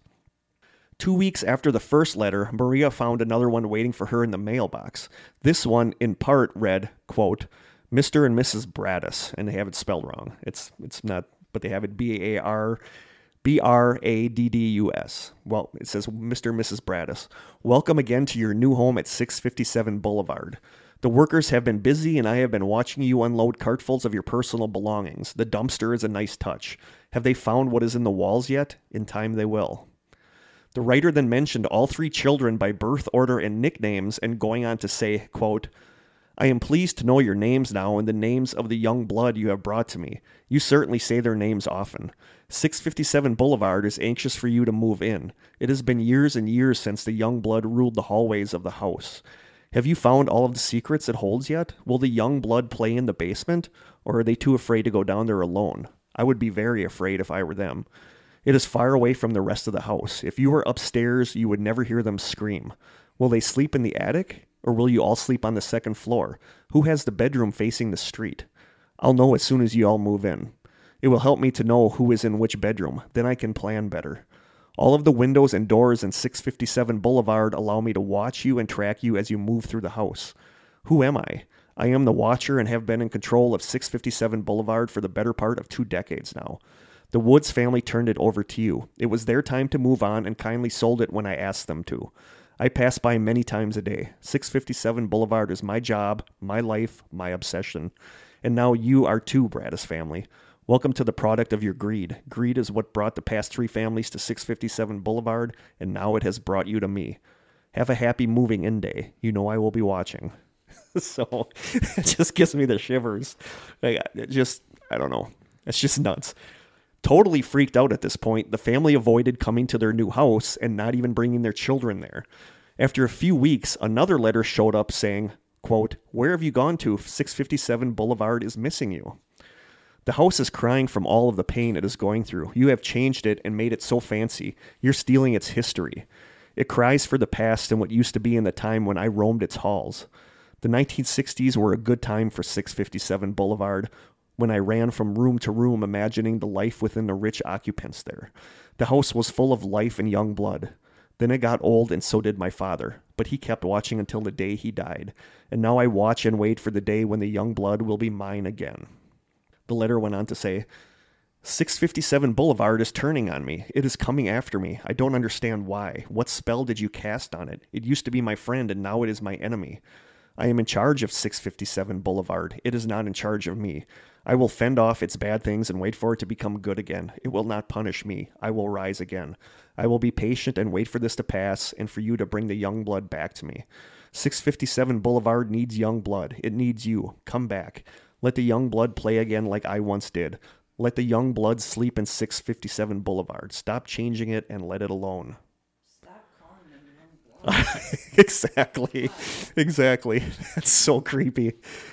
The Broadduses began to suspect that it was their next door neighbors, the Langfords. Peggy Langford was in her 90s and lives with some of her adult children who are in their 50s and 60s. Michael Langford, one of the sons, was interviewed by the police, but nothing came of it. According to his brother Sandy Langford, Michael had been diagnosed with schizophrenia as a teen. He did weird things like walk through people's backyards or peek into the windows of homes that were being remodeled. But most people said he was also unusually kind and friendly, bringing them their newspapers from the curb and stuff like that. People who knew him said that there was no way he was the letter sender. Six months after the letters arrived, the Broadduses decided to sell 657 Boulevard, which I would have too. They told potential buyers about receiving some threatening letters and decided to show the letters to anyone whose offer was accepted. Almost all of the offers coming in were way below what the Broadduses were asking, mostly because rumors had started running rampant about why the house was still sitting empty. On June 2nd, 2015, a year after buying the house, they had filed a legal complaint against the Woodses, arguing that the Woodses should have disclosed the letter. They intended for the whole thing to remain quiet, and their lawyer told them that the story might only show up once or twice in minor legal journals. No, the story like immediately No. went viral, and it was a huge thing. I mean, that's when I first heard about it. Was when this first went viral like this. News trucks started to line the street outside the house, and the family received over 300 media requests. The homes in the surrounding area were understandably freaked out since most of them had never been questioned by the police or made aware of what was going on. It came out later that after the story broke, a lot of the neighbors got together to try to figure out what was going on, and they came to the conclusion that they believed the Broadduses concocted this whole scheme on their own, realizing that they couldn't afford the house and were looking for a way to get out of it, to pull some kind of insurance scam, or to get money from a movie deal. Which. Exactly, exactly, and I don't understand why that didn't come up in there. That, like Krista said, if you couldn't hear, that doesn't explain why the Woods has got a, a letter from Watcher too. So basically, it turned into a big he said, she said with the Broadduses and their neighbors. The neighbors basically wanted them gone, worrying about how it was affecting the neighborhood and the property values. The Broaddus's real estate lawyer came up with the idea to sell the house to a developer who would tear it down and split the property up so that two homes could be put up on it. The neighbors strongly fought this idea, saying that it would destroy trees and change the aesthetics of the neighborhood. Abby Langford, one of the women that had grown up next door, stood up to say she had, quote, spent almost 60 years looking at a magnificent, beautiful house and didn't want to be looking out at a driveway. Two years after the Watchers' letters arrived, the Broadduses borrowed money from family members to buy a second home in Westfield, which is the same town. So they just got rid, they wanted to get rid of this house and just bought a new house in Westfield. A family with grown children and two big dogs had agreed to rent 657 Boulevard. The renter said that he wasn't really worried about it, but he did have a clause written to the contract that he could stop renting the house at any time, which is a good idea. Two weeks later, Derek went to 657 to do some maintenance work when the renter gave him a letter that had just arrived. In part, the letter said, quote, Violent winds and bitter cold to the vile and spiteful Derek and his wench of a wife, Maria. You wonder who the watcher is? Turn around, idiots. Maybe you even spoke to me, one of the so called neighbors who has no idea who the watcher could be. Or maybe you do know and are too scared to tell anyone. Good move.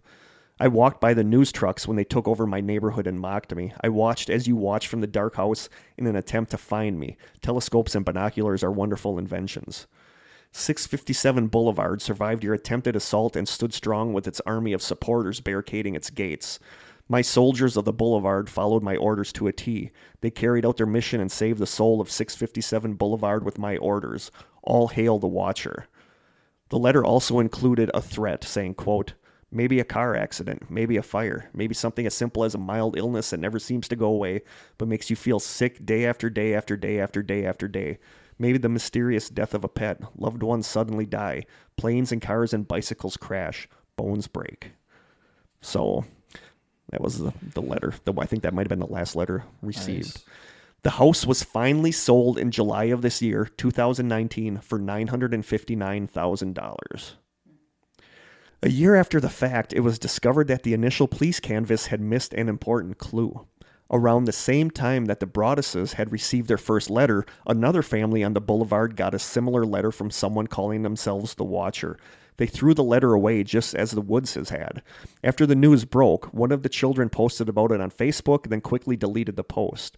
When investigators spoke to the family, they confirmed that the letter had been very similar to the one sent to the Broadduses. An investigator looking into the case believed that the letter writer was someone in their 50s or 60s and they lived very close to the house. And lastly, a DNA test on the letters revealed that the person who sealed the envelopes was female. Which surprised me because I don't know. I assumed it was a male. I really did. And that's basically it. Uh, the Broadduses moved to another house in Westfield, and they said there's still a lot of tension between them and the neighbors from that house that they didn't move into.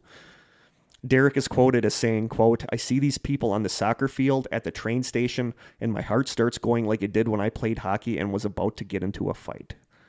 And that's basically all I have. That's the story of the Watcher. This family bought this house, was sent these bizarre letters by someone calling themselves the Watcher, and eventually sold the house, bought a different house in the town. I I can't see them wanting to get out of realizing that they paid too much and couldn't afford the house. There's better ways to get out of it than than writing. Yeah, you're to lose a lot of money on. I mean, just the fact that they bought it, are to sell it for a loss, and then now they, if, if they can't afford it, I mean, what are you to do? What maybe the movie deal, but that's such a convoluted way of. It's a very convoluted way to go about getting some money. Like you said, it doesn't. Why? The family before him got one. So yeah, it, the, the the Woodses got one. The neighbors down the street got one from the Watcher.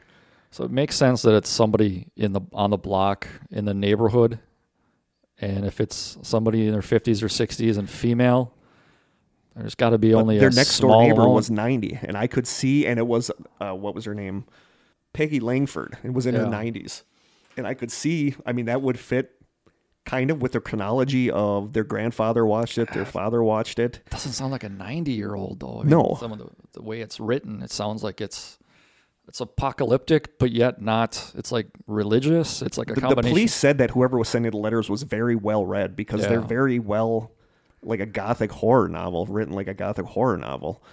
They all seem to make sense together. It's not like one is written by somebody, the second one is written by somebody else, the third one is written by somebody who saw it in the paper. Yeah. It all sounds the same. It all sounds like it's written by the same author. But what's the point of it? Why are they trying to freak out the family to get the family to leave? And if they are, why? Yeah, I mean, they, they talk about wanting the young blood to roam the halls and all that kind of stuff.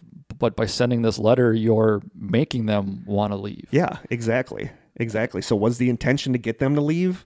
But then why were the Woodses sent a letter? Why was the neighbor down the street sent a letter by Oh, the does- watcher? Did it say how long the Woodses were there? If they only received one letter and say they were there for 10 years, I don't I don't remember seeing how long the Woodses were there, but I'm it sounds like they've been there quite a while. so then why all of a sudden for the Woodses know. at the very end there? I don't know. I mean, is this just some crackpot neighbor? My guess is that when she when and I always assumed the letter writer was male. Like in my head, it was always male. So it like kind of shocked me that it was the DNA said. F- The the yeah, yeah, yeah. But to me, that I don't know why it struck me as being a male thing for the Watcher. But what I my guess is that like the Watcher immediately knew the nicknames of the kids and all that stuff.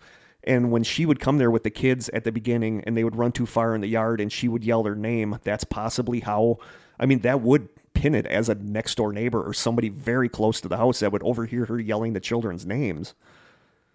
Yeah, and the the fact that one of the original Watchers letters said that they used to run through the halls. Yeah, that I don't understand. Like, why did they? So maybe when the house was for sale, they would periodically go when- in and look. or was when they were friends with the neighbors and they would come to the house. But it sound the way they made it sound was like it was abandoned when they were running through the house. Yeah, And I don't know. I mean, I guess to play devil's advocate, just because the DNA came back as female, somebody licked the envelope, doesn't mean that the the letter was written by a female. Oh no. You know, it could have been the mail carrier Yeah, realized that like, it was I open go to the post it. office with a letter and say, "Crap, I forgot to seal this. Could you just seal that for me?" So it doesn't necessarily. All the all of the the letters were from po- sent by post office in that near nearby to that city. So, So, it's it was definitely somebody. it's somebody near that city. Yeah, just like the the reason for doing it doesn't make a whole lot of sense because it it sounds like you wanted people to be there, but by receiving this letter, it's almost guaranteeing that they're going to want to leave. Yeah. So, were they lying in the letters? You know, were they just trying to? Was it just a big joke? But it's such a long, spanning joke specific to, I guess, two families in that house and then one more down the block. It sounds like it's just like a disgruntled like neighbor that doesn't like them. But But it's such a weird such way a of weird way to go about go about are they trying are they nuts you know are they purposely trying to scare them out is it the broadduses themselves i don't think so but i don't have this in my in my research but like shortly t- towards the end when all this was going on and the neighbors were kind of turning against the broadduses the neighbors started receiving letters that were like kind of poetic letters f- and it was signed from the friends of the broaddus family and the uh, the husband in the Broaddus family, Derek, admitted to sending the letters that he wrote the letters and sent them out. So that's kind of I could see that though. You're getting Yeah. you're getting you're getting like- inundated with people saying that you're doing this, so you kind of want to deflect the blame and put it on yeah. somebody else. I mean, they're in a just a crappy position because they're freaked out by this letter they're getting, and they have all the neighbors against them. I'm you trying know, to think like A, have- a lot of the the neighbors were pissed that the police never contacted them, never came to ask them anything. And wouldn't you assume that that would have been one of the first things that the police did was to go question the neighbors because it obviously sounds like a neighbor.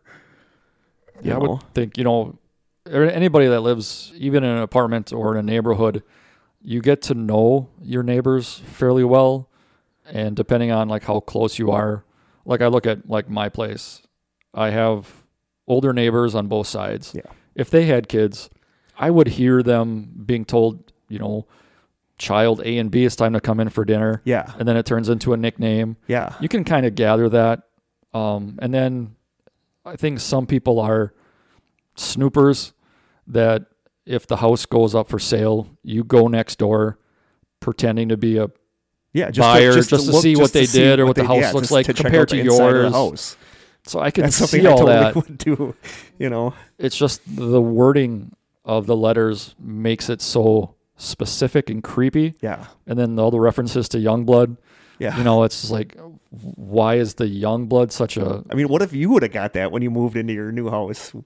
I probably would have threw it away as well. Yeah, you know? I, I, I, I don't know. You, you would have been freaked though, wouldn't you? A little bit. I would have been. I would never would have showed it to my wife or anybody Kids. else. Maybe you, kids. Yeah. but uh, yeah, I just it. I wouldn't sleep after receiving a letter. No. No. You just have to figure like what the motive was. Yeah. Was it just a neighbor that's nuts?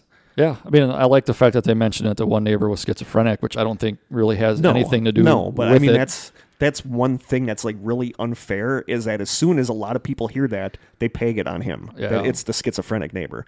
And the fact that the police didn't go like door to door. Yeah. Like I would think my entire street, at least my entire block, and then like the cul-de-sac across the Yeah. street, you know, they have to circle around and come back Yep. through the cul-de-sac. Derek, uh, the husband, had nights where he would camp out like in the bushes or something to to keep track of who would be going by or who would be passing by, and it was like nothing out of the ordinary.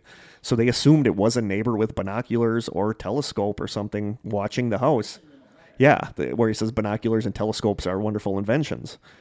So I don't know. I mean, I assume that it's just a nuts neighbor, but it's creepy as hell. It really is. You know, I could see if it was a, a female and somehow you become fixated on the male in the house, you know, whether it's an attraction or a revulsion, whatever it would be, or reversed if it's, you know, an older guy sees a younger wife and becomes fixated. But just the letters themselves and the way it's worded, it's not your normal, I'm watching you um, No. as you undress, you know, kind of thing. And then like bringing the kids into it and then the young blood It's and saying the, that we've watched this house for. Have you? Did you find the secrets in the walls? Yeah. It's like just really creepy. Yeah, if it would have been, you know, my grandfather watched the house, my father watched the house, and I watched the house, it could be, you know, just based on where your windows are, you happen to see what goes on in yeah. that house. Yeah. But like you said, the fact that it's, You know, I mean, there's a lot of like threats in there. Yeah. There's. uh I'll know as soon as you move in. It'll help me know who is in which bedroom. Then I can plan better. I Yeah. That's that's a, not a, even a veiled threat. That's like a threat. yeah, there's definitely something wrong with the person that Yeah. wrote it. It's just a matter of trying to figure out what it is based on their writing, Yeah. and I'm I'm sure that it's going to be a popular enough thing where every uh, couch psychologist is going to want to, you know, figure, Figure out out who, why, why they were writing this. So I don't know. I don't know. So they sold the house, and I think I read the same article. The new people haven't received a letter. Yes, no, I believe they didn't because I did not come across that in my research. If you couldn't hear, Krista said that she they sold the house, but asked if like the new owners got a letter yet, and I said I don't believe I've come across that in my research. It just sounds like spite. Like for some reason they started to hate the the Woodses Yeah, uh, towards the end, and, And then, then the new family just the yeah for some reason but then why did did the other person on the block get a letter from the watcher? Is it just some Probably tick is them it off. Some crank, some nut job that just doesn't. Yeah. If you tick them off, they concoct the story about young blood roaming the halls and yeah you would like to think with as as in the news or whatever it became you would have these copies of the coming out all Oh, over I, yeah, copycats coming out and doing yeah that. sending these letters. I mean, it reminds me of the Circleville yeah letters from you know. I want to have an episode on the Circleville writer because that's kind of crazy too. That was a really that was one of my favorite unsolved mystery story, uns- unsolved mystery stories. yeah I don't if I were to guess I would say it's just some weird person in the neighborhood that for some reason became fixated on the house and over time probably lost it more and more and that's when the woods got their first letter Yeah, probably through some kind of you know they ticked them off and then they just continued on with the new family and it just got escalated from worse and worse um, but yeah as to whether the broadduses did it themselves I don't think so. I don't think I really don't think so. I mean, they. It's. I'm surprised they didn't move out of the town because they still run into these neighbors that they got into this big fight with. Yeah. So I don't know. That's that. That is the Watcher House. Two stories that we'll probably never know the no answers to No, I mean the Ben McDaniel one. I w- I always hope that they would find something. I'm kind of surprised they haven't. I really am. that's what makes you think maybe the he left and started a life over again. I, But are, are they ever going to figure out who this watcher is?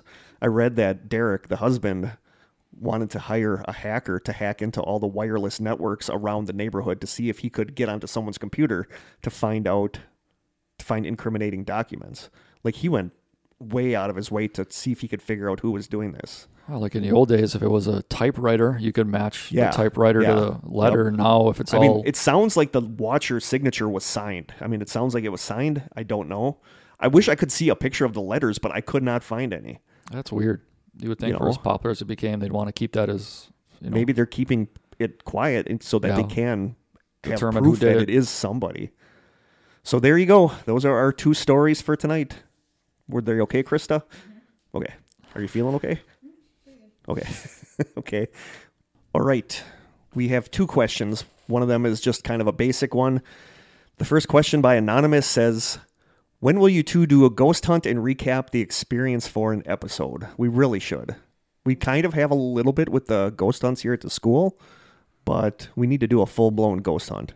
The answer to that is I don't know when we will, but we really need to. Second question by Anonymous Pop quiz hotshot from Speed. oh, Uh, if you had a time machine, but it was a closed loop machine like the one in Primer, meaning you could only travel back as far as the first time you turned it on, what would you do with it? yeah, I'm confused. so if I go to like say it's parked out back, I go turn it on. I have to wait X amount of time before I go back. I've never seen Primer. Me either. Neither. Can you read the question? Yes. If you had a time machine, but it was a closed loop machine like the one in Primer, meaning you can only travel back as far as the first time you turned it on, what would you do with it? I'd go back to before you asked this question and just ignore it. Because you're confused, aren't you? I am. No, like it's saying that you have a time machine, but you can only go back to the point where you first turned on the time machine. What if that was last week? Then you can only go back as far as last week. What would you do with it? Oh, all right. So I would, I, get would, uh, I can tell you right now what I would do with it. I would turn it on right now, and then I would wait till a Powerball lottery got up to like near a billion dollars, and then I would go back to the point where I turned it on and I would win the lottery. I know that's a bad answer. I know that's like a morally bad answer. It kind of is.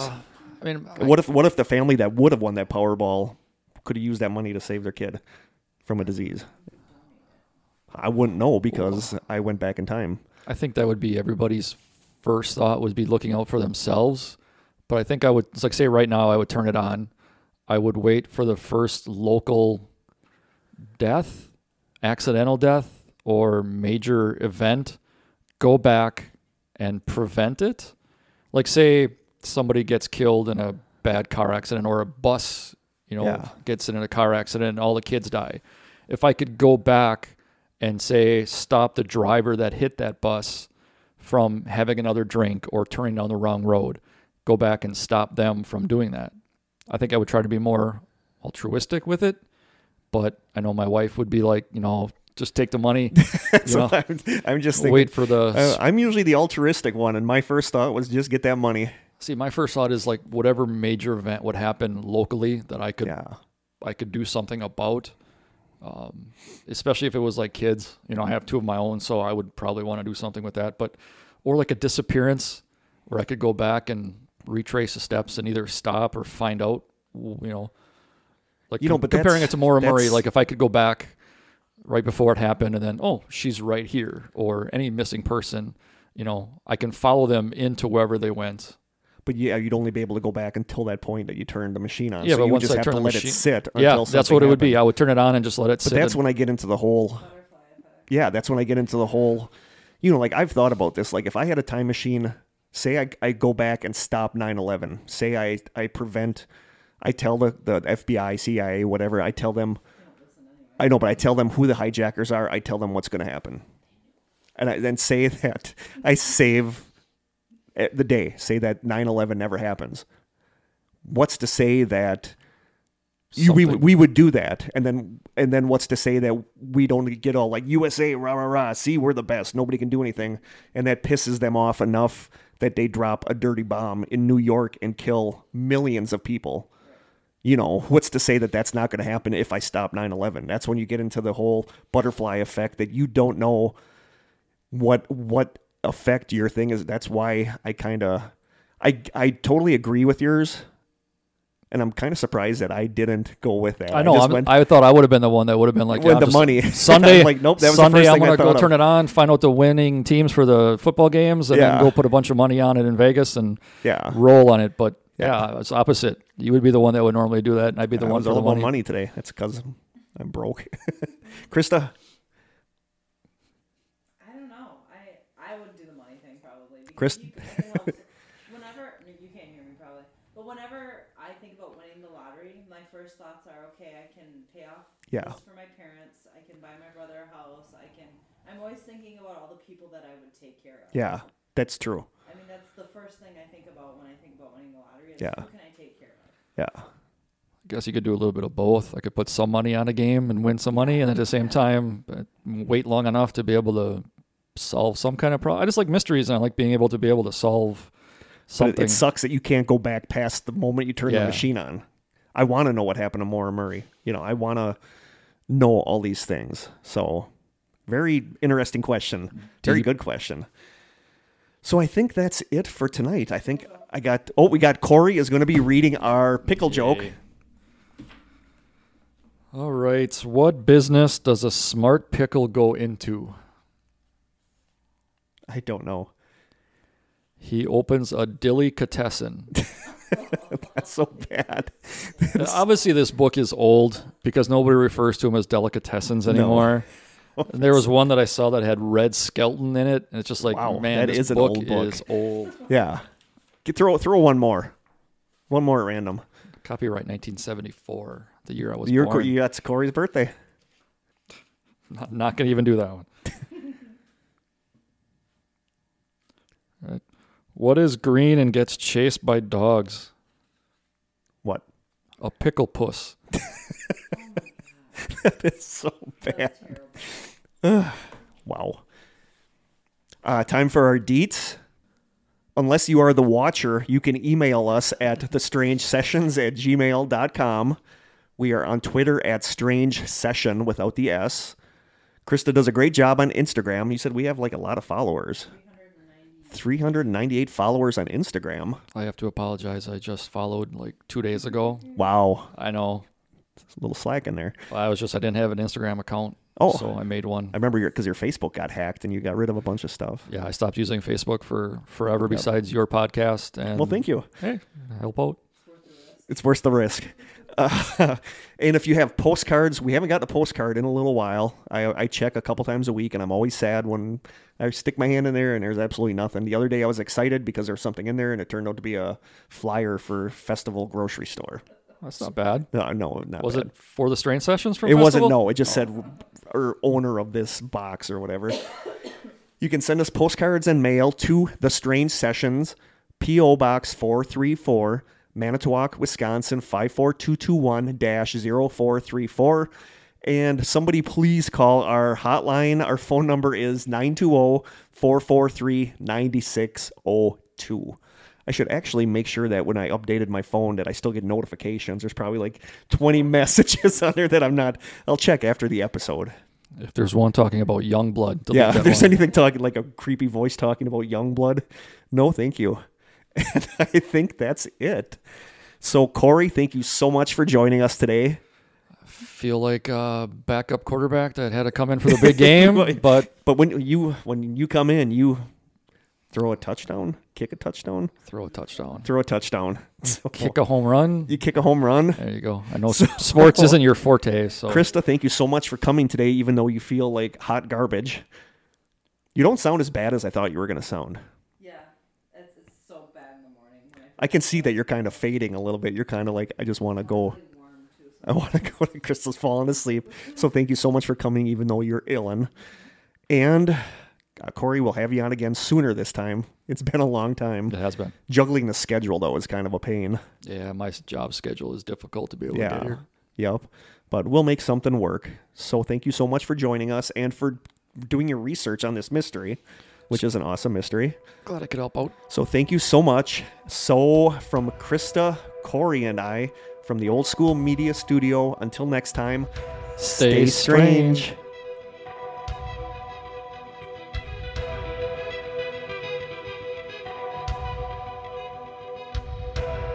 This has been an old school media production, executive produced by Kirk Konechny.